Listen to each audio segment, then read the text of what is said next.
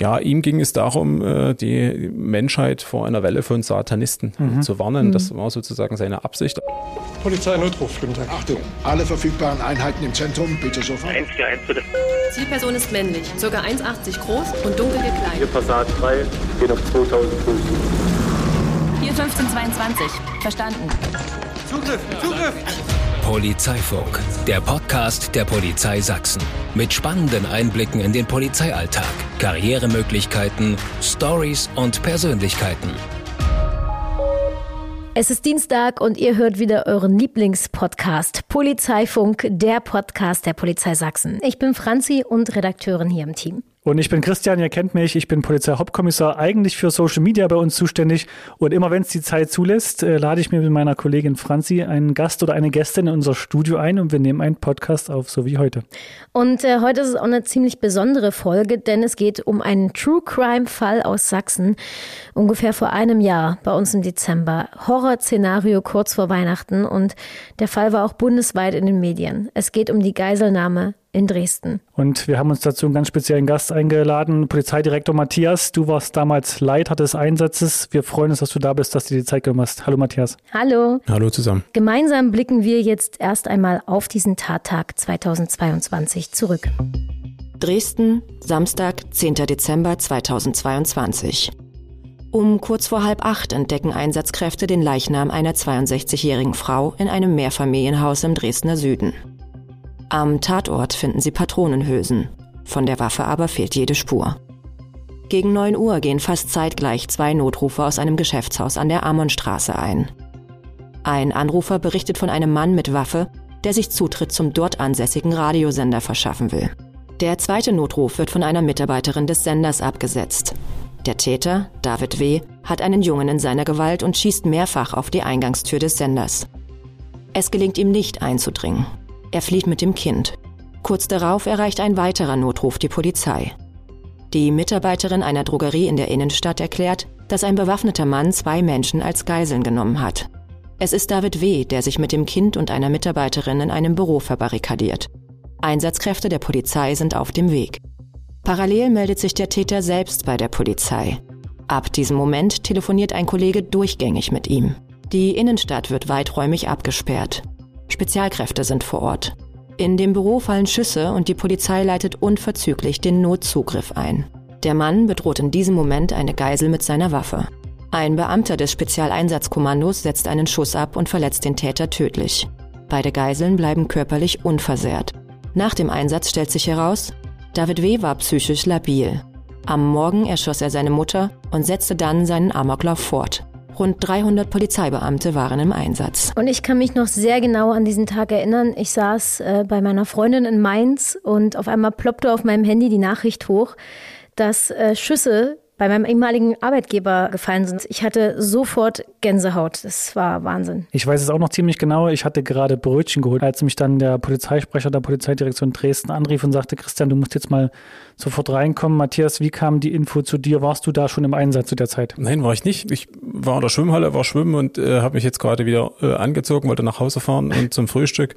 Und in dem Moment klingelte mein Telefon und ich habe dann Kontakt zu unserem Führungs- und Lagezentrum gehabt und der Polizeiführer vom Dienst hat mir dann mitgeteilt, was sich dazu getragen hat und ja, ich habe dann kurz zu Hause nochmal angehalten, mir eine Flasche Wasser geholt und bin dann auf die Dienststelle gefahren. Wie war es denn dann vor Ort? Was waren deine ersten Schritte, als du dann in den Dienst getreten bist? Also man fährt dann nicht entspannt in die Dienststelle und guckt dann erstmal, was ist bisher so gelaufen, sondern in dem konkreten Fall versucht man schon auf der Anfahrt relativ viel an die Wege zu leiten. Parallel dazu natürlich auch schon zu gucken, wonach sieht es jetzt hier aus, was könnte das für ein Sachverhalt werden, spielt dann so verschiedene Szenarien schon mal im Kopf ab. Also ich kann mich jetzt gut daran erinnern, dass ich auf der Anfahrt schon mit unserem Kommandoführer SEK telefoniert habe und ihn darum gebeten habe, alles, was an Spezialkräften jetzt zur Verfügung steht, zu alarmieren und in Richtung Dresden zu verlegen, dass man da einfach nochmal ein paar Minuten Zeit einfach einspart. Man muss auch dazu sagen, das Spezialeinsatzkommando SEK sitzt eben nicht in Dresden. Richtig, genau. Die sitzt in Leipzig. Ne? Da ist logischerweise immer ein bisschen Anfahrtweg noch, der da zu überwinden ist. Da ist es natürlich gut, wenn man möglichst zeitig schon anfängt zu informieren. Das wird dann natürlich unser Lagezentrum trotzdem auch machen, ne? Aber es ist, glaube ich, ganz gut, wenn man da so ein Vertrauensverhältnis hat. Und ich denke, das haben wir auch viele Polizeiführer in Sachsen untereinander. Dann kann man einfach auch schon mal mit einer Information vorab kommen und dann geht alles ein bisschen schneller. Wie ging es dann weiter für dich? Ich kann mich erinnern, kurz bevor ich in die Dienststelle dann eingefahren bin, hatte ich Kontakt zu unserem Polizeiführer vom Dienst und währenddessen hörte ich im Hintergrund noch die Notruf-Sachbearbeitung, also die Kollegen, die am Telefon sitzen und da wurde dann schon zugerufen, ja, wir haben jetzt Hinweise darauf, dass derjenige in der Altmarktgalerie ist und dass er Geiseln genommen hat. Das heißt also für uns, stellt die Situation sich nochmal anders dar. Ne? Was ist denn bis zu diesem Zeitpunkt quasi so nach dem Eintreffen des Täters in der Altmarktgalerie polizeilich jetzt alles schon gelaufen? Wir haben in den Morgenstunden schon mit dem Tötungsdelikt zu tun gehabt, sodass polizeiliche Maßnahmen jetzt an dem Gesamtsachverhalt schon seit den frühen Vormittagsstunden gelaufen sind. Da war ich aber selber noch nicht involviert. Ne? Das bespielt sozusagen alles unsere sogenannte allgemeine Aufbauorganisation, also so wie wir standardmäßig aufgestellt sind. Ne? Da muss nichts neu zugeordnet werden. Das schaffen die Kräfte, die regulär im Dienst sind. Das heißt also, polizeiliche Einsatzkräfte haben den ersten Tatort bespielt mit den Maßnahmen, die vor Ort getroffen werden müssen, mit der Sicherung des Tatorts, mit der Bearbeitung des Tatorts, mit einer Fahndung nach einem möglichen Täter.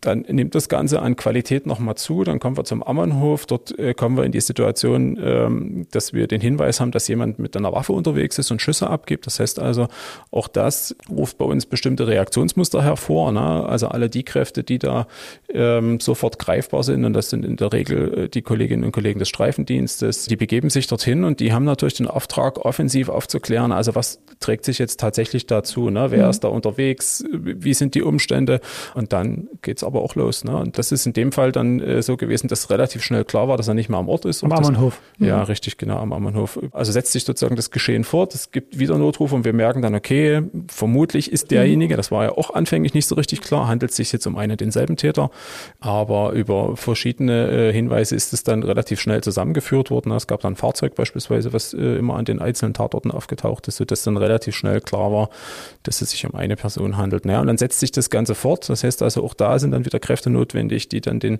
Tatort in der Altmarktgalerie anfahren. Dort kam ja noch dazu, dass die Altmarktgalerie ja schon ordentlich belebt war. Ne? Ihr habt es gesagt, es ist ein Samstagvormittag im Advent. Das heißt also, die Erwartungshaltung ist da, dass die Stadt voll ist oder voll wird. Ne? Da sind viele Leute unterwegs, Striezenmarkt unmittelbar nebenan. Und das kommt natürlich dazu, Unbeteiligte dann zu schützen. Ne? Auch das ist logischerweise Auftragslage. Und dann den, ich sage jetzt mal, Versteckort oder den Rückzugsort, ne? Dieses Büro, wo sich der Täter dann versteckt hielt, zu sichern, dass er jetzt keine Möglichkeit hat, von da zu flüchten. Das wäre natürlich jetzt auch nochmal eine schwierige Lagerveränderung, wenn wir dann in so eine mobile Situation kommen würden. Ne? Wenn er sich jetzt mit den Geiseln beispielsweise irgendwohin entfernen würde, ne? Vielleicht noch mit dem Auto unterwegs ist. Und dann baut sich sozusagen eine sogenannte besondere Aufbauorganisation im Hintergrund auf. Ne? Wir nennen das BAO und ja, dann gibt es dann einen Polizeiführer und gibt es eine Führungsgruppe oder einen Führungsstab, je nachdem, wie umfangreich die Maßnahmen sind. Und dann gibt es einzelne Einsatzabschnitte, die halt verschiedene Aufgaben bekommen und bespielen. Ne? Mal ganz einfach von dem Abschnitt, der Verkehrsmaßnahmen macht, ne? Und das Verkehrsgeschehen reguliert, bis hin zu ganz spezialisierten Kräften, wie zum Beispiel zu unserem SEK, die dann den konkreten Auftrag haben, da Zugriffsoptionen vorzubereiten und dann am Ende auch durchzuführen, wenn es denn notwendig ist. Wenn ein Geiselnehmer sich meldet bei der Polizei, und das hat er ja in dem Fall aus der Altmarktgalerie gemacht, hat ein Geiselnehmer irgendwelche Forderungen, die er konkret durchsetzen möchte? Hat er die in dem Moment, wo er angerufen hat, im Führungs- und Lagezentrum schon mal blicken lassen, was er möchte, was seine Forderungen sind? Ja, ihm ging es darum, die Menschheit vor einer Welle von Satanisten zu warnen. Das war sozusagen seine Absicht, also ich sage mal, in seiner Welt, in seiner Logik sicherlich nachvollziehbar, aber mit den Umständen natürlich ja, nicht hinnehmbar. Matthias, du warst an dem Tag Polizeiführer, bist natürlich dann mitten ins Geschehen reingeploppt. Was waren dann deine ersten Aufgaben? In dem Moment, als ich dann in der Dienststelle angekommen bin, war klar, dass wir es mit wahrscheinlich einem Täter zu tun haben, der zwei Personen in seiner Gewalt hat, der Forderungen hat. Das heißt also, man kann das gut klassifizieren. Das ist dann eine Geiselnahme und dann gibt es verschiedene Maßnahmen, die halt zu treffen sind. Und das ist immer eine Teamleistung. Da steht jetzt nicht einer vorne dran und der wuppt das alles, sondern da müssen viele Rädchen ineinander spielen. Und der Polizeiführer ist am Ende da mit seinen einzelnen Abschnittsführern und mit denen gemeinsam bespricht man dann, wo wollen wir hin? Was ist der Auftrag sozusagen? Ja, und dann verändert sich die Lage möglicherweise. Auch das ist dann immer wieder so ein Punkt, wo man immer wieder neu beurteilen muss, was hat sich jetzt geändert, was bedeutet das für uns, was bedeutet das für unsere Zielstellung, was bedeutet das für unser Vorgehen.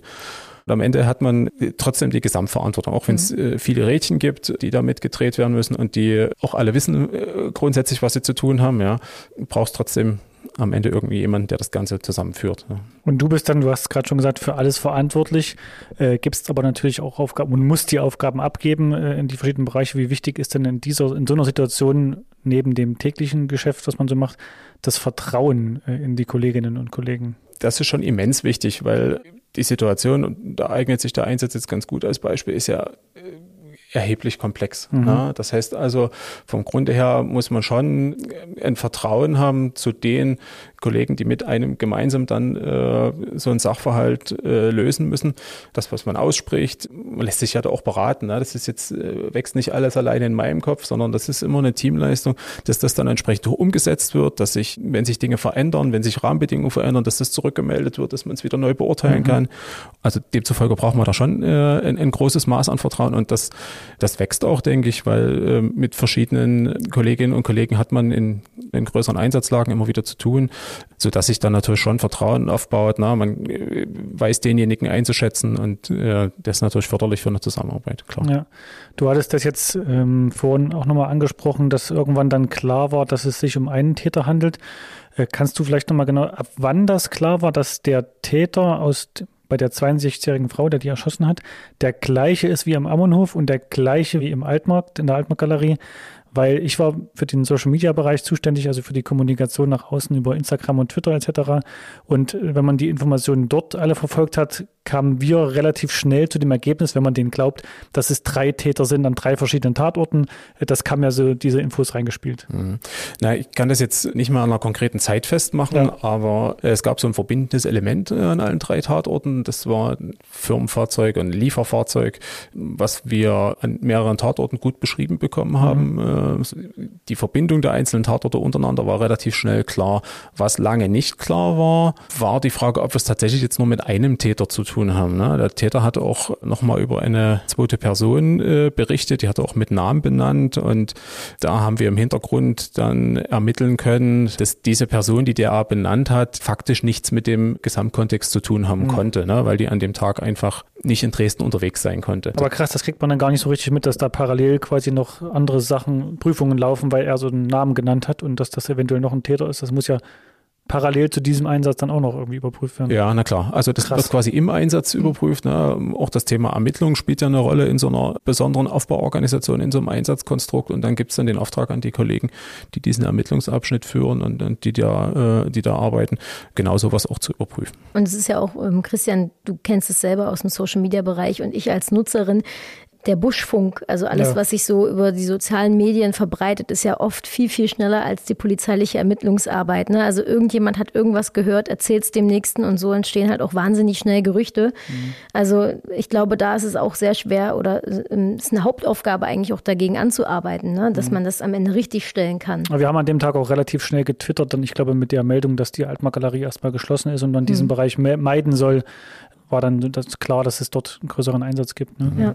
Jetzt haben wir bei Altmarktgalerie nochmal ein Stichwort, nämlich der Täter hatte sich ja gemeldet aus der Altmarktgalerie, und während des gesamten Einsatzes war ein Kollege aus der Polizeidirektion Dresden auch mit dem Täter verbunden.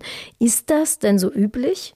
Naja, also wir versuchen schon, wenn jetzt wie in dem konkreten Fall sich ein Täter bei uns meldet über Notruf, den Kontakt zu halten, weil das natürlich immer von Vorteil ist, wenn man mit dem Täter da in Kontakt ist. Ne? Man kann sein Verhalten einschätzen, man weiß, man kann versuchen zu ermitteln, was sind seine Absichten. Also es geht schon darum, den Kontakt zu halten. Es ist jetzt nicht typisch, dass das ein Kollege aus unserem Führungs- und Lagezentrum macht. Allerdings war das im konkreten Fall so, dass, also der Erstkontakt findet halt mit dem Sachbearbeiter aus unserem Führungs- und Lagezentrum statt. Da baut sich natürlich auch so ein Stück weit auch ein Vertrauensverhältnis zwischen den Anrufpartnern auf. Ne?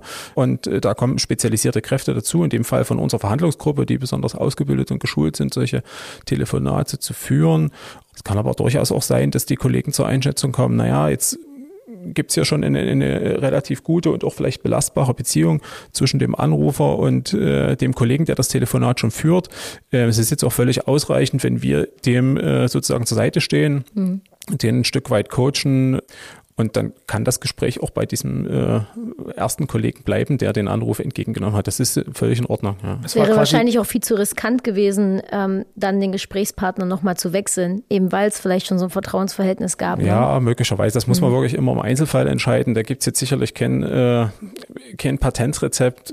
Also geht man, wie du es jetzt gerade dargestellt hast, dieses Risiko ein oder sagt man, okay, wir führen sozusagen die Gespräche so weiter und coachen aber den Kollegen. Und kannst du verraten, warum das so wichtig ist für uns als Polizei oder in diesem konkreten Fall so wichtig war, den am Telefon zu halten? Naja, also wenn man den am Telefon hält, dann hat man ja grundsätzlich erstmal, denke ich, einen besseren Eindruck davon, in welchem emotionalen Ausnahmezustand ist er möglicherweise, wie verhält er sich, ist er jetzt aggressiv, ist er eher ruhig, er kommt mit uns ins Gespräch, hat sofort einen Adressaten für seine Forderung. Wir können auch sofort das weiterverarbeiten. Das ist für uns schon von einem erheblichen Vorteil. Ne? Es wäre jetzt schwierig, wenn er sich einmal alle 2 Stunden melden würde beispielsweise, in einem relativ kurzen Kontakt möglicherweise. Aber man kann parallel dazu versuchen, ein bisschen was rauszufinden über die Umstände, in denen er sich gerade aufhält. Ne? Ich habe ja vorhin schon gesagt, das sind 2 Personen mit in diesem Büro gewesen, die er als Geiseln dort gehabt hat. Ist natürlich für uns auch immer eine guter Einstieg sozusagen in dieses Szenario, ein Stück weit auch mitzubekommen, wie geht es denn diesen beiden Personen? Genau, das wäre jetzt auch meine Frage. Genau. War durch diese Telefonleitung vielleicht auch möglich, mit dem Kind und auch der Mitarbeiterin dort zu sprechen oder zu hören, wie es denen geht? Ja, definitiv. Krass, ja. Du hast es vorhin gesagt, er hatte ja Forderungen. Er wollte mitteilen, dass es eine satanistische Verschwörung gibt, so wie ich das richtig verstanden habe. Genau. Also wollte zu den Menschen sprechen und das passte natürlich jetzt auch zur Motivlage, zu dem Auftreten im Ammonhof. Das scheint da auch seine Absicht gewesen zu sein, sich über den Radiosender sozusagen jetzt diese Plattform da zu erarbeiten. Aber gab es parallel von uns als Polizei irgendwelche Versuche, ihm diese Forderung zu erfüllen, dass man sagt, okay, wenn das jetzt hier noch länger geht, wir rufen bei irgendeinem Radiosender an, ob man das so faken kann oder wie auch immer. Gab es da sowas? Natürlich geht es darum, auch zu gucken, wie kann man entsprechende Forderungen möglicherweise auch erfüllen. Das ist immer eine Frage der Taktik, wie man jetzt versucht, diese konkrete Situation zu lösen. Gibt es ja mehrere Optionen oder wir denken sozusagen mehrere Optionen, bereiten mehrere Optionen vor. Und das wäre da so ein Stück weit eine Erfüllung seiner Forderung, wo man vielleicht auch nochmal Verhandlungen ansetzen könnte. Ja, und da gab es schon Überlegungen, wie man jetzt konkret damit umgeht. Und Verhandlungen und alle Maßnahmen, die wir getroffen haben, haben immer das Ziel, die Hauptaufgabe quasi die Geiseln zu befreien. Ja, natürlich. Klar geht es darum, die Geiseln körperlich unversehrt sozusagen aus der Situation zu befreien. Und wie man das dann ganz konkret macht, das hängt immer vom Einzelfall ab. Da werden verschiedene Alternativen oder Szenarien sozusagen vorbereitet. Ja, natürlich, das ist das oberste Ziel. Und das ist jetzt glücklicherweise auch gelungen. Aber aufgegeben von alleine hat der Täter ja nicht. Also aufgegeben hat er nicht, stimmt, da hast du recht. Die Situation war ja dann so, dass er sich in diesem Büro des Drogeriemarktes da zurückgezogen hatte mit diesen beiden Personen. Und eine der Aufgaben, die wir so ganz prioritär am Anfang lösen müssen, ist es, einen sogenannten Notzugriff zu stellen. Das heißt also, wenn es zu einer Situation kommt, die ein polizeiliches Handeln jetzt wirklich unabweisbar macht, also wenn eine Gefahr für Leib oder Leben besteht, dann müssen wir vor Ort sofort handeln. Dann können wir nicht erst das an den Führungsstab zurückspielen und uns noch verschiedene Optionen überlegen, sondern da muss im Zweifel sofort gehandelt werden. Das heißt, die Kolleginnen und Kollegen waren dort auch schon direkt vor Ort, die haben vor der Tür schon gestanden. Ganz genau so ist es. Und dann kam es zu einer akustisch wahrnehmbaren Schussabgabe innerhalb dieses Büros. Okay. Genau, also wir hatten jetzt noch keinen Sichtkontakt, aber es war akustisch wahrzunehmen. Und das war für die Kollegen, die vor Ort standen, dann maßgeblich dafür zu sagen, okay, jetzt haben wir kein Ermessen mehr, wir müssen hier sofort agieren. Das war auch eine richtige Entscheidung der Kollegen vor Ort. Und das heißt, also die verschaffen sich dann Zutritt zu diesem Büro und finden dort eine Bedrohungssituation vor und müssen von der Schusswaffe Gebrauch machen. Und, also Bedrohungssituation heißt, der Geiselnehmer bedroht eine Geisel mit der Waffe? Richtig, ganz genau. Das war die Situation vor Ort? Okay. Krass. Genau, und die Schussabgabe Schussabgaben haben vorneweg stattgefunden, also nicht unsererseits, sondern seitens des Täters. Das hat die Kollegen dazu veranlasst, diesen sogenannten Notzugriff dann auch tatsächlich auszulösen. Also dringen dann in das Büro rein, müssen die Situation dann logischerweise nochmal neu bewerten. Könnte jetzt auch sein, der Täter steht da mit erhobenen Händen, dann wären Schusswaffeneinsatz logischerweise nicht gerechtfertigt. Na, dem war aber nicht so. Die haben also eine Bedrohungssituation vor Ort vorgefunden gegen die Geiseln und demzufolge gab es dann den Schusswaffeneinsatz, bei dem der Täter dann tödlich verletzt worden ist. Und das alles entscheiden die innerhalb von einem Bruchteil einer Sekunde, ne? Ja, also da ziehe ich auch den Hut davor, vor den Kollegen, die das am Ende entscheiden müssen, weil das natürlich auch für alle Kollegen, die da eingesetzt sind, na, weil das Szenario spielt ja jeder im Kopf ab, der dort vor Ort unmittelbar am Tatort ist, aber natürlich auch insbesondere für die Kollegen, die dann tatsächlich diesen Notzugriff auslösen. Die Entscheidung müssen sie treffen und die haben sie richtig getroffen. Mit aller Konsequenz, jetzt muss man vielleicht tragischerweise im Nachgang auch sagen, ja, aber mit aller Konsequenz, die dann am Ende daran hängt. Es ist ja nicht nur das, wenn ich mich richtig erinnere, sobald ein Kollege oder eine Kollegin eine Schusswaffe einsetzt gegen eine andere Person, wird es auch Ermittlungen geben, ne? Richtig, ganz genau so ist es. Es gibt dann ein Ermittlungsverfahren. Das dauert auch, ja. Da werden objektive Befunde erhoben. Das heißt, auch da gibt es entsprechende Tatortarbeit. Ne? Die Waffe des Kollegen wird kriminaltechnisch untersucht. Die Spurenlage vor Ort wird untersucht und dann wird das Ganze der Staatsanwaltschaft vorgelegt und dann gibt es am Ende eine Entscheidung dazu. Ne? Wie war die hier? Das Verfahren ist eingestellt worden gegen den Kollegen. Jetzt war es ja für dich auch die erste Geiselnahme, die du als Polizeiführer erlebt hast oder generell auch in deiner Polizeikarriere bisher erlebt hast. Was hat das mit dir gemacht? Naja, man reflektiert logischerweise das, was an dem Tag passiert ist, versucht auch so wirklich große Einsatzlagen intensiv nachzubereiten. Das haben wir auch gemacht mit allen Beteiligten, jetzt nicht am Einsatztag selbst. Da sind wir dann relativ schnell auch nach Einsatzende auseinandergegangen. Ja. Wir haben gesagt, okay, wir nehmen uns jetzt alle mal 2 Wochen Zeit. Jeder geht nochmal in seinen eigenen Abschnitt zurück, überlegt nochmal, was ist gut gelaufen, was ist vielleicht auch nicht so gut gelaufen und finden uns dann nochmal. Und das haben wir dann auch gemacht. Ich glaube, 2 oder 3 Wochen später. Und interessante Anekdote, an dem Tag ist unser Ministerpräsident, hat unsere Kantine genutzt zum Mittag, ne, war halt zum Mittagessen in der PD Dresden unterwegs. Hat jetzt, an dem Tag der Auswertung? Ja, genau, am Tag der Auswertung, hat jetzt keinen dienstlichen Termin und ist aber trotzdem von unserem Polizeipräsidenten angesprochen worden und hat sich dann eine halbe, dreiviertel Stunde mit in diese Einsatzauswertung hineingesetzt und hat nochmal ganz klar zum Ausdruck gebracht, dass er den Einsatz als erfolgreich bewertet und dass das Ziel, was über allem steht, nämlich die beiden Geiseln da körperlich unversehrt zu befreien, dass das gelungen ist und dass das ganz wesentlich ist. Ne? Und ich glaube, das hat auch allen Beteiligten nochmal geholfen, weil man ja schon, wenn man dann so reflektiert, wie ist der Einsatz da abgelaufen, ja, sich vielleicht nochmal in dem Detail verliert und sagt, Mensch, das war jetzt nicht optimal und das war vielleicht auch nicht gut.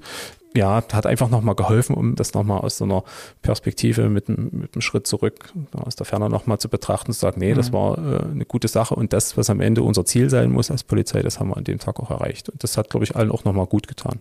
Es gibt natürlich auch andere in der sächsischen Polizei oder auch bundesweit, die dann daran interessiert sind, was sind so die Erfahrungen aus dem Einsatz, ne? Was habt ihr wie gemacht, was kann man vielleicht anders oder besser machen. Da war ich jetzt das eine oder andere Mal unterwegs und in diesem Vortrag spielen auch diese Notrufe eine Rolle. Du hältst Vorträge zu dieser Geiselnahme? Genau, ja. Das, die Kollegen, die sich das dann anhören, denen zeige ich dann auch oder spiele vor den einen oder anderen Notruf und das nimmt mich dann schon jedes Mal wieder mit. Ne? Ich habe die jetzt schon mehrfach gehört, die Notrufe, aber das ist schon immer auch eine emotional belastende Situation. Ne? Wie geht es denn dem Kollegen, der mit ihm die ganze Zeit gesprochen hat? Das beschäftigt den Kollegen natürlich schon, aber da gab es viele Gespräche, insbesondere in dieser Dienstgruppe aus unserem Führungs- und Lagezentrum. Es war ja für alle eine Belastung. Es ist ja nicht nur einer, der dann mit dem Sachverhalt zu tun hat, sondern es ist eine ganze Mannschaft, die sich dann auch im Nachgang dazu austauscht. Ich glaube, das hilft dann auch einfach, wenn man da so ein Format hat, wo man einfach auch mal darüber sprechen kann, na, was hat mich jetzt belastet, wie gehe ich damit um. Sag mal, nach meiner Einschätzung sind jetzt alle Kollegen kommen jetzt gut damit zurecht. Sprichst du denn auch bei dir im Familienkreis über das Erlebte, über deine Einsätze? Also meine Familie beispielsweise, die machen sich ja schon Gedanken. Ja, der Samstagvormittag, eigentlich ist der Plan ein anderer. Jetzt geht der hier Hals über Kopf auf Arbeit, fährt auf Arbeit. Was ist da, was trägt sich dazu?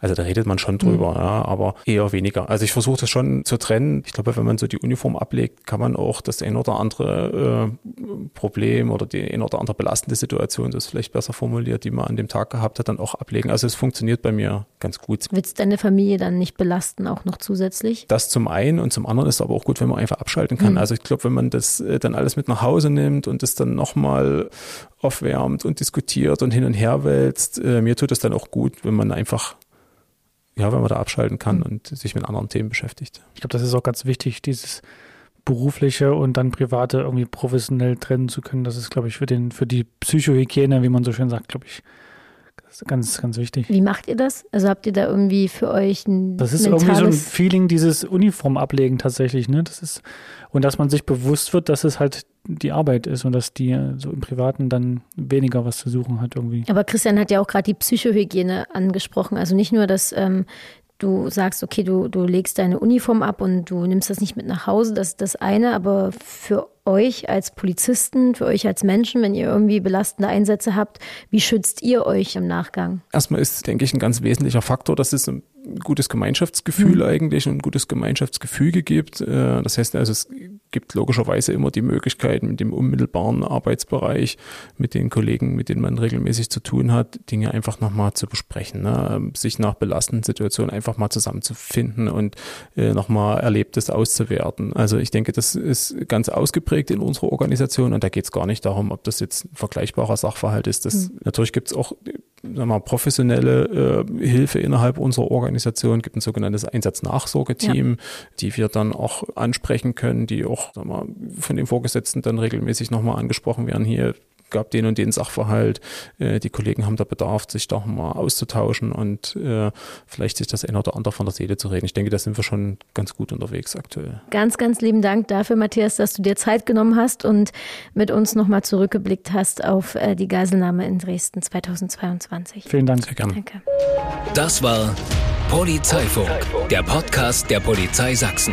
Mehr über uns auf unseren Social-Media-Kanälen oder auf verdächtig-gute-jobs.de.